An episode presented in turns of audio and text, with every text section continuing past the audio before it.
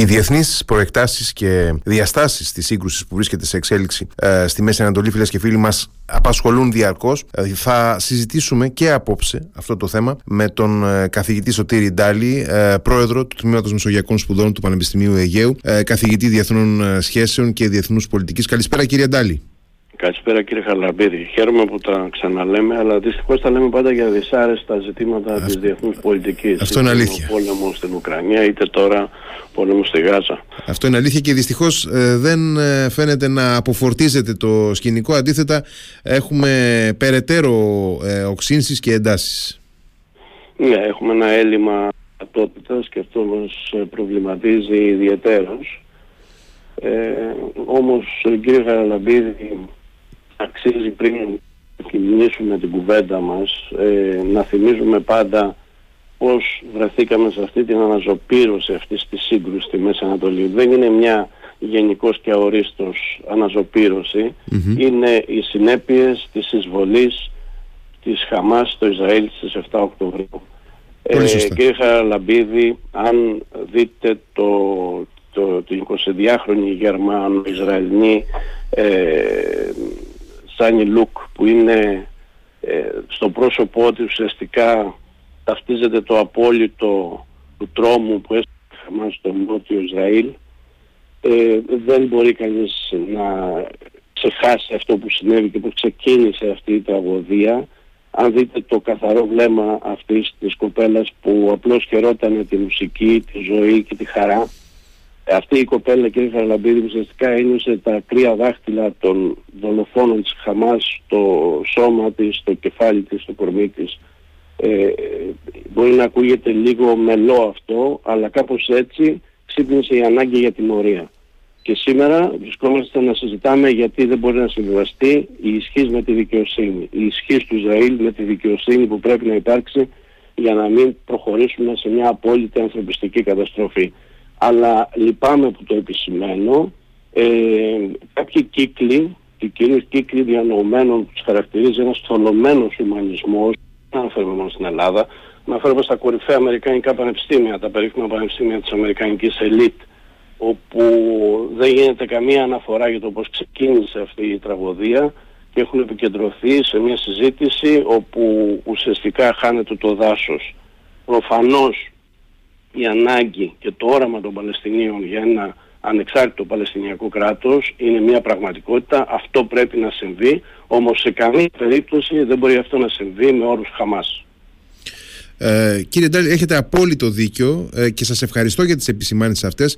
Είναι επισημάνσεις που κάνω και εγώ ε, και έχουν σημασία όταν, ε, πολύ περισσότερο όταν προέρχονται από έναν άνθρωπο ε, με τη δική σας αντίληψη και του ακαδημαϊκού πεδίου φυσικά όμως και του πεδίου των, των διεθνών σχέσεων και της διεθνούς πολιτικής στην ταραγμένη περιοχή της Μεσογείου. είναι ακριβώς αυτή η επίθεση προφανώς και κανένας δεν μπορεί να θεωρεί ότι το Ισραήλ δεν έχει ευθύνες για την εξέλιξη ε, του Παλαιστινιακού ζητήματος, ε, του Μεσανατολικού ζητήματος. μόνο. Μπορούμε και να τις προσωποποιήσουμε, κύριε και στο πρόσωπο του Πρωθυπουργού Νετανιάχου, όπου βλέπουμε ότι η κλίμακα της απάντησης που έχει ξεκινήσει συνδέεται με την πολιτική του επιβίωση.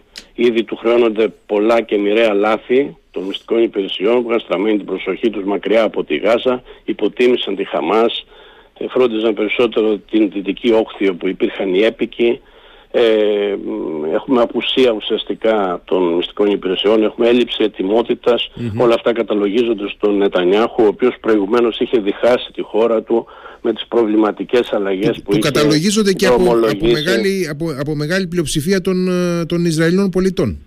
Βεβαίως. Ε, είναι πολύ μεγάλη η δυναμική που έχει αναπτυχθεί εναντίον του. Ε, μην βλέπετε τώρα που η εθνική ασφάλεια δημιουργεί μια ομοψυχία. Ε, ε, ο Νετανιάχου ε, πολιτικά έχει τελειώσει. Το ζήτημα είναι πώς θα τελειώσει αυτή η τραγωδία. Να θυμίσω πάνω στην περίπτωση του Νετανιάχου ότι για ένα μεγάλο χρονικό διάστημα ο πρόεδρος Μπάιντεν δεν ήθελε ούτε να τον δει ούτε να τον ακούσει. Ε, Μετά κατάφερε να τον πείσει να προχωρήσει σε αυτές τις μεγάλες και ιστορικές ε, αλλαγές και συμφωνίες, συμφωνία με το Λίβανο και στη συμφωνία με τη Σαουδική Αραβία οι οποίες τόσο πολύ προφανώς ενόχλησαν την ε, Χαμάς και κύκλους που κρύβονται πίσω από τη Χαμάς και προφανώς είναι και ο βασικός λόγος ε, αυτής της μεγάλης ε, αναστάτωσης που προκάλεσε η Χαμάς, προκάλεσε ουσιαστικά τρόμο ε, και δημιούργησε κύριε Χαραλαμπίδη ένα διεθνές ενδιαφέρον. Αυτό το πέτυχε. Πέτυχε επίσης σε μεγάλο βαθμό να παγώσει... Βεβαίως, πέτυχε, πέτυχε σε μεγάλο βαθμό να παγώσει την προσπάθεια εξομάλυνσης των σχέσεων Ισραήλ και Σαουδική Αραβίας που προωθούν οι Ηνωμένες Πολιτείες. Ε, προσπαθεί τώρα να επιβάλλει την παρουσία της στις ευρύτερες διεργασίες που θα αναπτυχθούν για την επόμενη μέρα. Ε, βλέπετε ότι αυτή είναι, αυτό είναι και το δίλημα και η μεγάλη αγωνία της Δύσης και κυρίως των Ηνωμένων Πολιτειών να αποδεικνύουν από τη μία πλευρά την αμέριστη στήριξη στο Ισραήλ αλλά να διασώσουν και τα φιλόδοξα σχέδια για τη Μέση Ανατολή και να προετοιμάσουν την ώρα της διπλωματίας. Αυτό δείχνουν και τα διαρκή ταξίδια του Μπλίνκεν στην περιοχή. Ε, η επιδίωξη διασφάλισης προστασίας των αμάχων και της ανθρωπιστικής βοήθειας δεν είναι εύκολο, αλλά αυτή είναι η αγωνία από την πλευρά της ε, Δύσης και των ε, Ηνωμένων Πολιτειών. Ε, είναι έτσι ακριβώς όπως το προσδιορίζετε. Ε, νομίζω ότι μέχρι στιγμής τουλάχιστον οι Ηνωμένες Πολιτείες ε, δείχνουν να, να έχουν κάποια, κάποιες απτές, ε, μικρές αλλά απτές επιτυχίες σε αυτή τη στρατηγική. Βλέπουμε δηλαδή ότι υπάρχει μια διατήρηση ε, αυτοσυγκράτησης από τα βασικά, τα κύρια αραβικά κράτη. Βλέπουμε να ε, επιτυγχάνονται κάποια μετρήσιμα αποτελέσματα ως προς την ανθρωπιστική ανακούφιση της Λωρίδας της Γάζας και με την τροφοδοσία και με την έξοδο κάποιων τραυματιών σήμερα. Οπότε θα έλεγε ναι. κανείς ότι... Και, ε, και κυριως ναι, αν μου επιτρέπετε, δεν έχει υπάρξει αυτή η μαζική εισβολή που σχεδίαζε το, προετοίμαζε το Ισραήλ.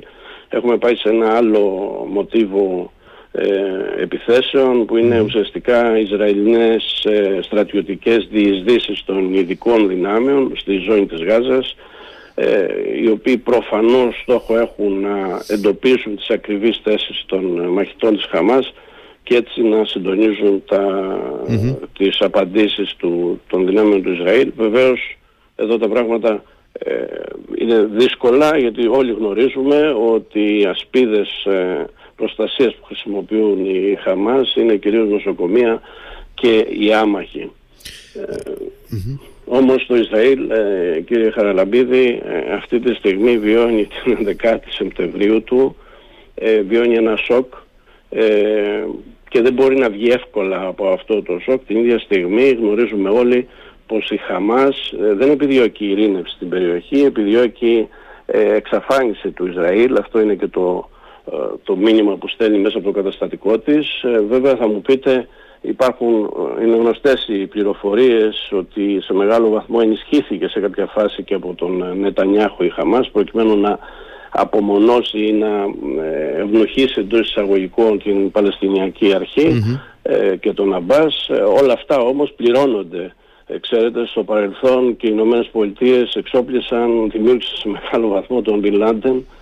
τα αποτελέσματα γνωρίζουμε όλοι πολύ καλά ποια ήταν στη συνέχεια.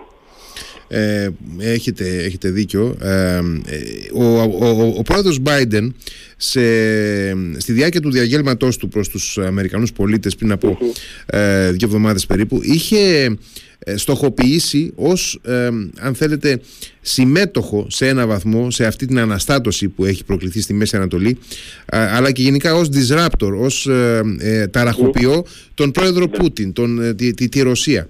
Ε, θεωρείτε ότι υπάρχει μία ενεργοποίηση κάποιου άξονα ενδεχομένως ε, Μόσχας Τεχεράνης στη συγκεκριμένη περίπτωση; Υπάρχει κάποια ε, επίνευση τουλάχιστον από τη μεριά της Ρωσίας είχαμε και τα γεγονότα στο Νταγκεστάν της Ρωσίας προχτές με μια ε, ε κυριολεκτικά έφοδο ε, με, με, με, θανατηφόρα με, με, δολοφονική διάθεση έφοδο φανατικών εναντίον ε, αεροσκάφους με Ισραηλινούς πολίτες Ναι και οι αντιδράσεις επίσημης Ρωσίας ήταν ότι ξέρετε ναι ήταν πολύ δυσάρεστο αυτό που συνέβη αλλά ήταν αναμενόμενο κατά κάποιο τρόπο. Ναι. Ε, ε, πολύ σωστά το επισημαίνετε κύριε Χαραλαμπίδη, όντως στο διάγγελμά του ο πρόεδρος Biden ε, ουσιαστικά ε, εξήγησε πως η Χαμάς και ο Πούτσιν αντιπροσωπεύουν διαφορετικές απειλές αλλά μοιράζονται ένα κοινό. Αμφότεροι θέλουν να αφανίσουν πλήρως μια γειτονική τους δημοκρατία.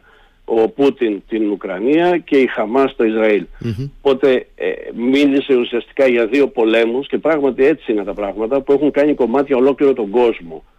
Ε, ουσιαστικά έχουμε τις τεκτονικές πλάκες των διεθνών σχέσεων να είναι σε κίνηση όπως λέει και ο Ρίτσαρτ Χάς στο βιβλίο του «Ο κόσμος σήμερα» που κυκλοφόρησε πριν από κάποιους Ο Ρίτσαρτ Χάς ξέρετε είναι πρόεδρος του Αμερικανικού Συμβουλίου Εξωτερικών Σχέσεων και εξαιρετικός γνώστης της Μέσης Ανατολής. Σε αυτό το βιβλίο του λοιπόν ε, μιλάει ε, για τις τεκτονικές πλάκες που βρίσκονται σε διαρκή κίνηση το τελευταίο διάστημα, τις τεκτονικές πλάκες των διεθνών σχέσεων που ουσιαστικά δημιουργούν αυτά τα κομβικά ερωτήματα τι συμβαίνει στον κόσμο, για ποιο λόγο συμβαίνει και πώς θα επιδράσει στη ζωή μας. Αλλά για να έρθουμε σε αυτό που είπατε για τον ε, πρόεδρο Biden, ε, είπε και κάτι άλλο πολύ ενδιαφέρον.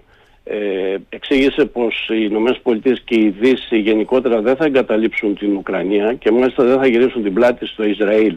Και εξήγησε για ποιο λόγο κύριε Χαραλαμπίδη και αυτό δεν πρέπει να το ξεχνάμε εδώ στην Ευρώπη και ειδικότερα στην Ελλάδα γιατί η Αμερικανική ηγεσία είναι αυτή που διασφαλίζει, είπε ο πρόεδρος Biden, τη συνοχή στον κόσμο γιατί οι συμμαχίες μας είναι αυτές που κρατούν εμάς τους Αμερικανούς ασφαλείς.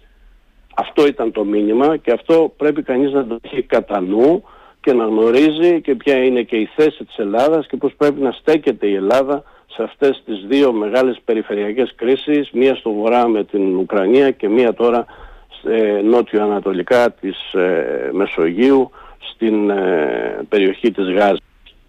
Ε, θεωρείτε, μιας και το αναφέρετε και πριν πάμε στον, ε, στον κύκλο της ευρωπαϊκής ε, ε, δράσης απέναντι στη, και στάσης θα λέγα απέναντι ναι. στην κρίση η Ελλάδα έχει συνολικά τοποθετηθεί ορθολογικά και σωστά στη διάρκεια αυτής της κρίσης; Κοιτάξτε, η Ελλάδα όπως και στην προηγούμενη κρίση ε, στον πόλεμο δηλαδή της Ουκρανίας δεν έπρεπε σε καμία περίπτωση να απομακρυνθεί από τους παραδοσιακούς της συμμάχους που είναι η Ευρωπαϊκή Ένωση, οι Ηνωμένες Πολιτείες, αυτό που ονομάζουμε η Δύση, γενικότερα ο δυτικός κόσμος, ε, γιατί ε, τις δυτικές αξίες ε, υπερασπιζόμαστε και ε, ουσιαστικά είναι αυτές που καθορίζουν και το πλαίσιο ασφάλειας στο οποίο κινείται η Ευρώπη και περισσότερο η Ελλάδα. Ε, τώρα σε αυτή την ε, κρίση ε, δεν πρέπει να ξεχάσουμε εδώ ότι από αυτή την κρίση στην Ουκρανία η Ελλάδα βγήκε κερδισμένη και γεωπολιτικά θα έλεγα κύριε Χαραλαμπίδη αναβαθμισμένη. Αναβαθμίστηκε το, η γεωπολιτική σημασία της χώρας, η Αλεξανδρούπολη είναι ένα χαρακτηριστικό παράδειγμα.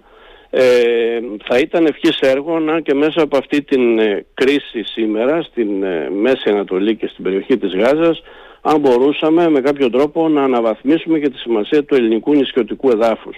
Αυτό δεν μπορούμε τώρα να το αναλύσουμε, αλλά έχει σημασία για ποιο λόγο δεν πρέπει η Ελλάδα να ε, απομακρυνθεί από την ειδική σχέση που έχει με τις ΗΠΑ για μια σειρά λόγων ε, και νομίζω σε μεγάλο βαθμό αυτό εκφράστηκε και στο ψήφισμα, στο πρόσφατο ψήφισμα στην Γενική Συνέλευση του Οργανισμού Ηνωμένων Εθνών όπου το αρνητικό έτσι για να μπούμε και στα ευρωπαικα που νομίζω θέλετε να σχολιάσουμε ναι, είναι ναι, ναι. ότι η Ευρώπη βρέθηκε πολύ διασπασμένη εκεί.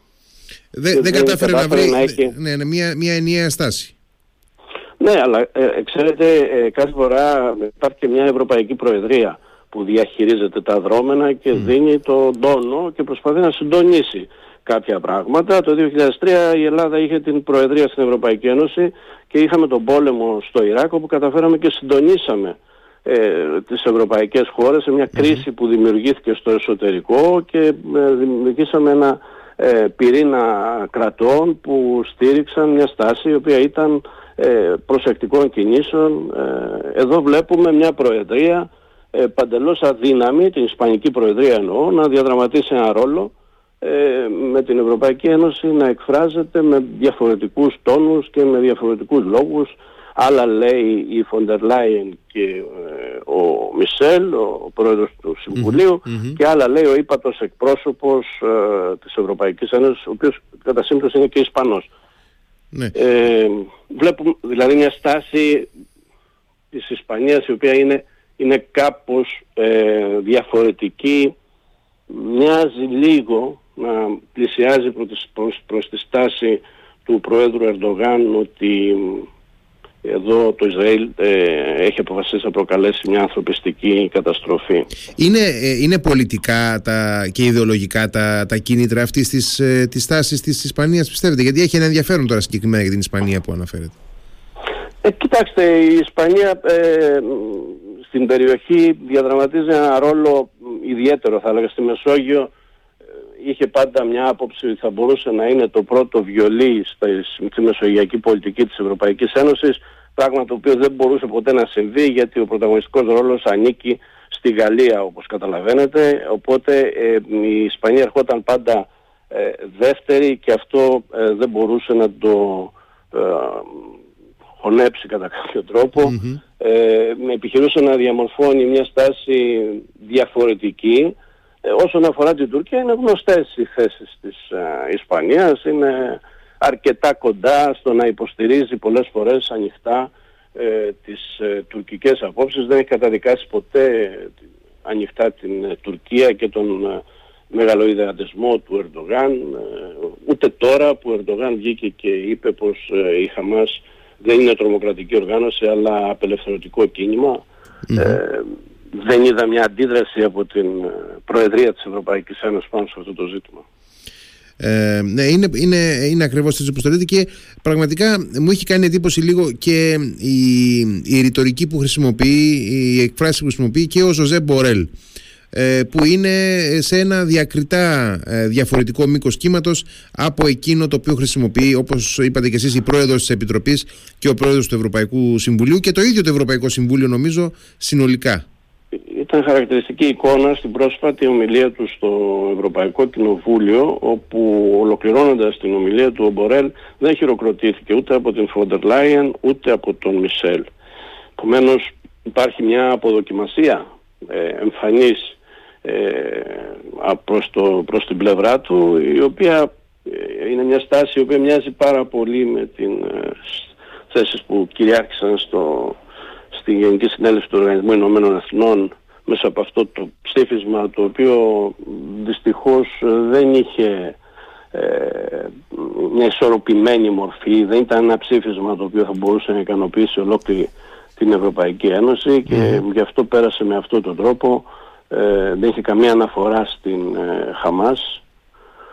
Και νομίζω πως το γεγονός ότι δεν υπήρχε ενία θέση της Ευρωπαϊκής Ένωσης ε, ήταν μια αρνητική εξέλιξη και για την εικόνα αλλά και για τις ε, μελλοντικές εξελίξεις που αφορούν την ενίσχυση του θεσμικού, των, της θεσμικής μάλλον διάστασης που πρέπει να ε, αναπτύξει η Ευρωπαϊκή Ένωση ε, και να ενισχύσει τον ρόλο της διεθνή δρόμενα. Βλέπουμε μια Ευρωπαϊκή Ένωση η οποία παραμένει μια ήπια και χαλαρή ένωση κρατών με έμφαση στην οικονομία και στο εμπόριο, ε, κάνει διστακτικά βήματα στην άμυνα και στην ασφάλεια, έκανε κάποια εντυπωσιακά βήματα στο επίπεδο της κρίσης της Ουκρανίας. Ναι, και μετά βλέπουμε πάλι... Ναι, και εδώ βλέπουμε, ε, ε, εκεί τα πράγματα ήταν πιο εύκολα, ήταν πιο ευρωκεντρική η προσέγγιση, εδώ τα συμφέροντα είναι εντελώς διαφορετικά και βλέπουμε μια πλήρη αποδιοργάνωση που ουσιαστικά τον τόνο επιχειρεί να τον δώσει κατά κάποιο τρόπο ο πρόεδρος Biden ε, με ό,τι σημαίνει Ε, διάβασα με, με ενδιαφέρον ένα άρθρο του καθηγητή Γιώργου Πρεβελάκη πριν από μερικές ημέρες το οποίο ε, κατεδείκνυε την ε, προοπτική ε, επανάκαμψης ενός ε, θέματος που αφορά την ομοφωνία ε, ή την, την ειδική πλειοψηφία για αποφάσεις που αφορούν την, την ευρωπαϊκή ασφάλεια ε, και τις διεθνείς σχέσεις ε, και ναι. υποστήριζε μάλιστα ο κύριος Πεβελάκης ότι πρέπει η Ελλάδα να αλλάξει στάση σε αυτό το θέμα και να πάρει το ρίσκο εντός εισαγωγικών να υποστηρίξει ε, την, την κατεύθυνση της ειδικής πλειοψηφίας, γιατί μπορεί με αυτόν τον τρόπο να κερδίσει πολλούς πόντους στο κομμάτι των διεθνών σχέσεων η Ελλάδα λόγω της φυσιογνωμίας της, λόγω των, ε, των δυνατοτήτων που έχει να, να είναι παρούσα και να παρεμβαίνει με το δικό της τρόπο στις διεθνείς εξελίξεις στην ευρύτερη Κύριε Χαρλαμπίδη, ναι και εγώ θα συμφωνήσω μάλλον με τον κύριο Πρεβελάκη. Ε, αν δείτε το παράδειγμα της διαχείρισης της κρίσης της Ουκρανίας πόσο ταλαιπωρηθήκαμε από τη συμπεριφορά της ε, Ουγγαρίας σε μεγάλο ε, και δεν έχουμε απαλλαγή από τον ε, Ορμπάν. Απαλλαγήκαμε κατά κάποιο τρόπο από τους ε, Ορμπάν της Πολωνίας έτσι φαίνεται και φαίνεται ότι πάμε σε μια κυβέρνηση η οποία θα είναι αμυγός φιλοευρωπαϊκή και θα ταυτιστεί με τις θέσεις των ε, Βρυξελών και αυτό είναι μια εξαιρετική εξέλιξη για την Πολωνία αλλά και για τα ευρωπαϊκά δρόμενα. Η Ουγγαρία παραμένει ένα πρόβλημα, αρνείται ακόμα να ε, επικροτήσει και να επικυρώσει την ένταξη της Σουηδίας στο ΝΑΤΟ. Ε, προφανώς αυτή η μεγάλη συζήτηση της κατάργησης της ομοφωνίας σε αυτά τα κρίσιμα ζητήματα είναι μια τεράστια και κομβική συζήτηση αλλά δεν μπορεί η Ευρώπη να γίνει αποτελεσματική με ουσιαστικό ρόλο ε, στα διεθνή δρόμενα, να γίνει μια πολιτική δύναμη. Αν δεν ξεπεράσει αυτές τις αγκυλώσεις ουσιαστικά ε, τι λέει αυτή η ιδέα, λέει ότι θα κάνουμε περισσότερα πράγματα για την Ευρωπαϊκή Ένωση, εκείνοι που μπορούμε και θέλουμε να κάνουμε περισσότερα πράγματα, εκείνοι που δεν θέλουν να κάνουμε περισσότερα για την Ευρώπη, απλώς θα μένουν έξω από αυτό το σχέδιο μιας καλύτερης και πιο αποτελεσματικής Ευρώπης. Δεν θα μπορούν να μπλοκάρουν mm-hmm. εμάς που θέλουμε να κάνουμε περισσότερα πράγματα για την πολιτική ενοποίηση της Ευρώπης. Ουσιαστικά αυτό είναι το μήνυμα της συζήτησης. Πιστεύετε ότι οι, οι ανάγκες των εξελίξεων θα οδηγήσουν σε μια τέτοια ε, προοπτική; Και η Ουκρανία αλλά και η κρίση τώρα της ε, Γάζας, ο πόλεμος στη Γάζα, ε, δείχνει ότι η Ευρώπη είναι μια ε, κακοφωνία ουσιαστικά στην διεθνή πολιτική ε, και αυτό δεν την τιμά, δεν τιμά την ιστορία της. η Ευρωπαϊκή Ένωση δημιουργήθηκε πάνω στις τάχτες του Δευτέρου Παγκοσμίου Πολέμου και δημιουργήθηκε ως μια ήπια δύναμη, ουσιαστικά μια ένωση κρατών η οποία Ένωση Κρατών θα επιχειρεί να απομακρύνει κάθε σενάριο πολέμου στην Ευρωπαϊκή Ήπειρο και αυτός σε πολύ μεγάλο βαθμό το πέτυχε όλα αυτά τα χρόνια. Αλλά όμως τα πράγματα έχουν αλλάξει, ε, έχουμε τεράστιες γεωπολιτικές ε, αλλαγές, ε, η Ευρώπη πρέπει να έχει ένα πρωταγωνιστικό ρόλο στον κόσμο, ε, δεν μπορεί να παρατηρεί τις αποφάσεις που θα λαμβάνουν οι Ηνωμένες Πολιτείες, η Κίνα, στα διεθνή δρόμενα, είτε είναι τα πολιτικά είτε είναι τα οικονομικά και εμπορικά. Πρέπει να γίνει ένας πολιτικός γίγαντας όπως είναι και ένας οικονομικός και εμπορικός δεν μπορεί να είναι ένας πολιτικός νάνος. Ε, μακάρι λοιπόν να δούμε μια τέτοια εξέλιξη. Είναι μονόδρομος αυτό mm-hmm. κύριε Χαραλαμπίδη. Αν θέλει η Ευρώπη να υπάρξει πραγματικά ε, πρέπει να προωθήσει την πολιτική της ενοποίηση. Διαφορετικά θα μείνει ένα ημιτελές σχέδιο το οποίο και στο οικονομικό επίπεδο είναι ημιτελές. Έχουμε μια νομισματική ένωση και δεν έχουμε μια πλήρη οικονομική ένωση. Όλα πρέπει να διορθωθούν ε, γιατί οι εξελίξεις ε, σε έναν παγκοσμιοποιημένο κόσμο είναι ιδιαίτερα απαιτητικές και δεν μας περιμένουν. Ε, και, δύσκολο, και δεν μας περιμένουν. Δεν θα μας περιμένουν. Κύριε Ντάλη, ευχαριστώ πάρα πολύ για τη συζήτηση που είχαμε. Εγώ σας ευχαριστώ. Να είστε Καλό βράδυ. Γεια σας. Γεια σας.